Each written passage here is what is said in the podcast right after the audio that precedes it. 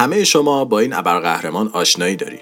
قهرمانی که با نمایه خفاش در تاریکی به نبرد با بدی و شرارت می‌پردازه و همه آدم بدها رو بدون اینکه بکشه به سزای اعمالشون میرسونه. شاید خیلی از شما در اعماق ذهنتون فانتزی تبدیل شدن به این قهرمان رو داشته باشید.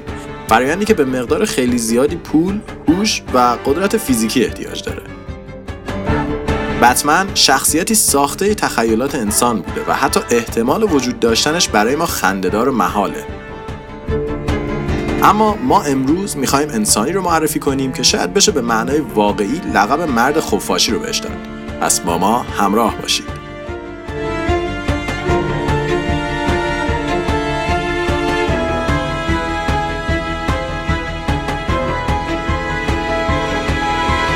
بذارید شما رو با آقای دنیل کیش آشنا کنیم. فردی که در تمام رسانه های اجتماعی و شبکه های خبری با نام بتمن معروف شده. البته قبلش بعد این اعتراف رو بکنیم که آقای کیش نه میلیاردر هستن نه شبا به نبرد با مجرمان میرن و نه حتی یک ماشین خوفناک دارن. اصلا ایشون اکثر جابجایی خودش رو با یک دوچرخه انجام میده. تازه مخفیگاه هم ندارن که پر از تجهیزات نظامی و کارگاهی باشه. و خب از همه اینا مهمتر ایشون نابینا هستن.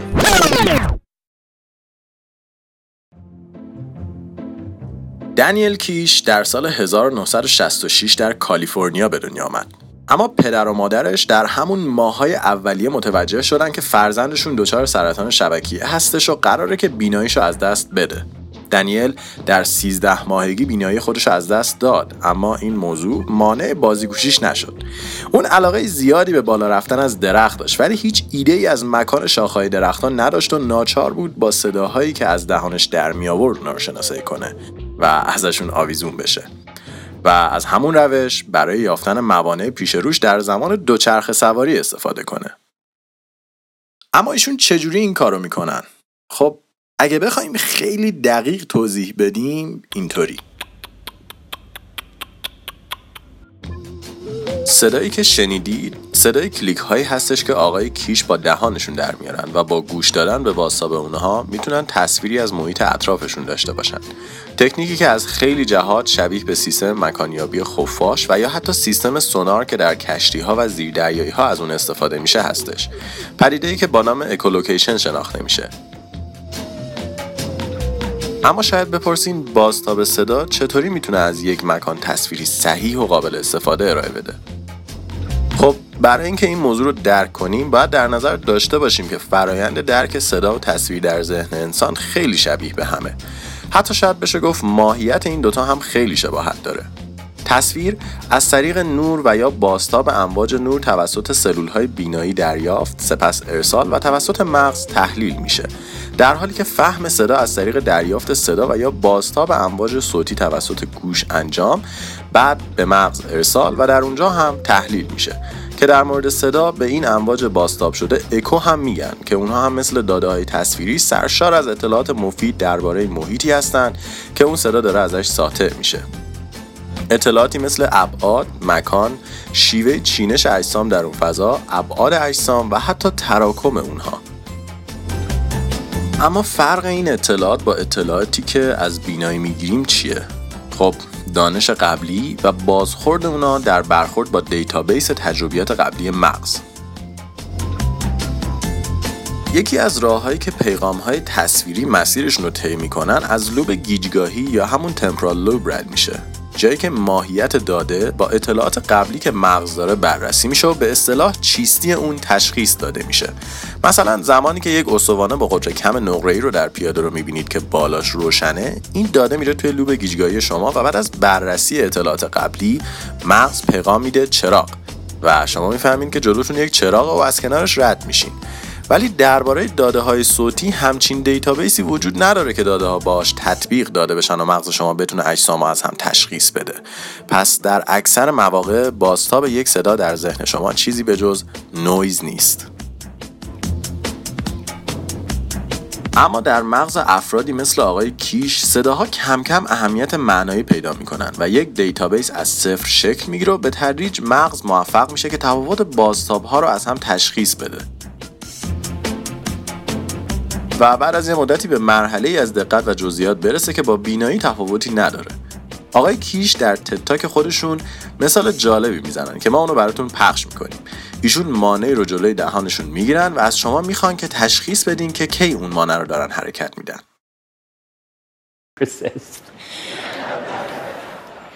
Okay, now keep your eyes closed because did you hear the difference? Okay, now let's be sure. For your challenge, you tell me, just say now when you hear the panel start to move. Okay? We'll relax into this.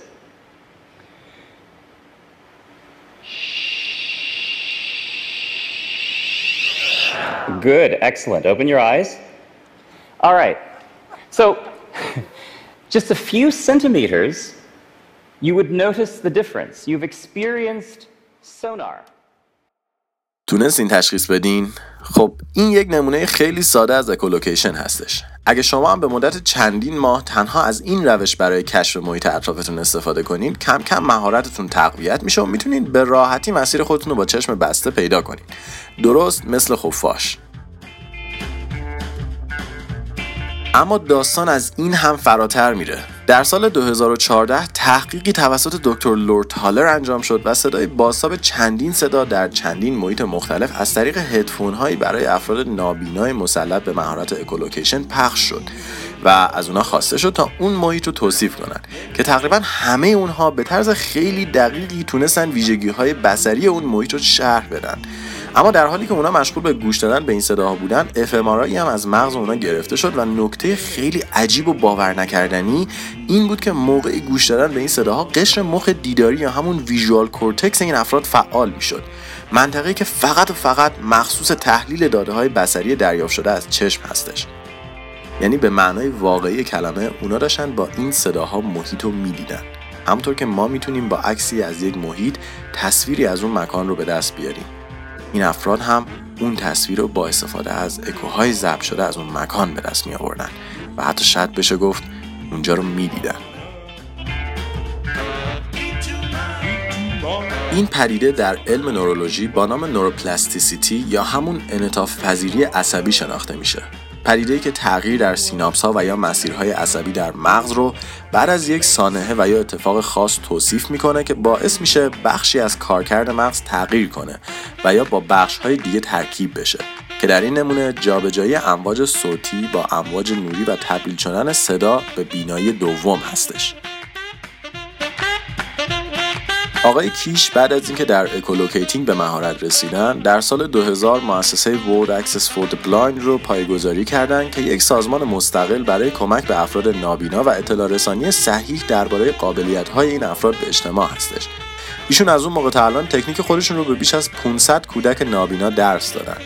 کیش از همون سیستم قدیمی خودش یعنی بازگذاشتن دست کودک برای ماجراجویی استفاده می‌کنه.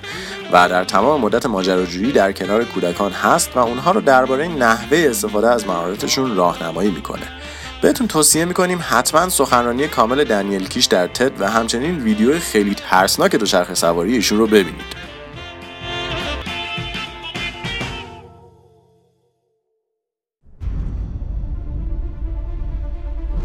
ولی شاید عجیب ترین نکته در کل این ماجرا پی بردن به قابلیت های نهان مغزمون باشه.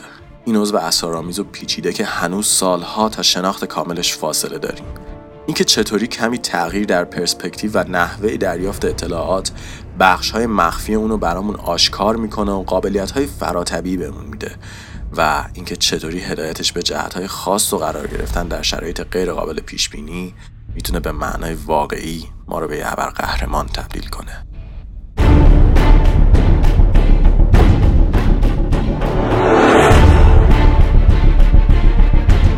کست توسط من رضا حریریان و شاهین جوادی نژاد تهیه و ساخته شده. برای اطلاعات بیشتر درباره پادکست می‌تونید به وبسایت ما مراجعه کنید و یا ما رو در اینستاگرام و یا تلگرام دنبال کنید. اگه از این قسمت خوشتون اومده حتما اونو با دوستاتون به اشتراک بذارین و اونا رو به خانواده استرینکست دعوت کنین. ما داریم روی کلی موضوع جالب برای قسمت های بعدی کار می‌کنیم که فکر می‌کنیم خیلی ازشون خوشتون بیاد. اگه می‌خواید به عنوان اسپانسر در برنامه حضور داشته باشید و از این طریق با مخاطبان ما در ارتباط باشید می‌تونید به آدرس اسپانسر ایمیل بزنید و یا اگه دوست دارید به ادامه برنامه کمک کنید به وبسایت برین و کلیک حمایت رو بزنید. همچنین اگه شما هم ایده یا سوالی دارین که فکر می‌کنین می‌تونه به یه قسمت خوب تبدیل بشه برای ما بفرستینش. ما از شنیدن و خوندنشون خوشحال میشیم. من رضا به همراه شاهین هفته خوبی رو براتون آرزو می‌کنم و تا قسمت بعد مراقب خودتون باشین.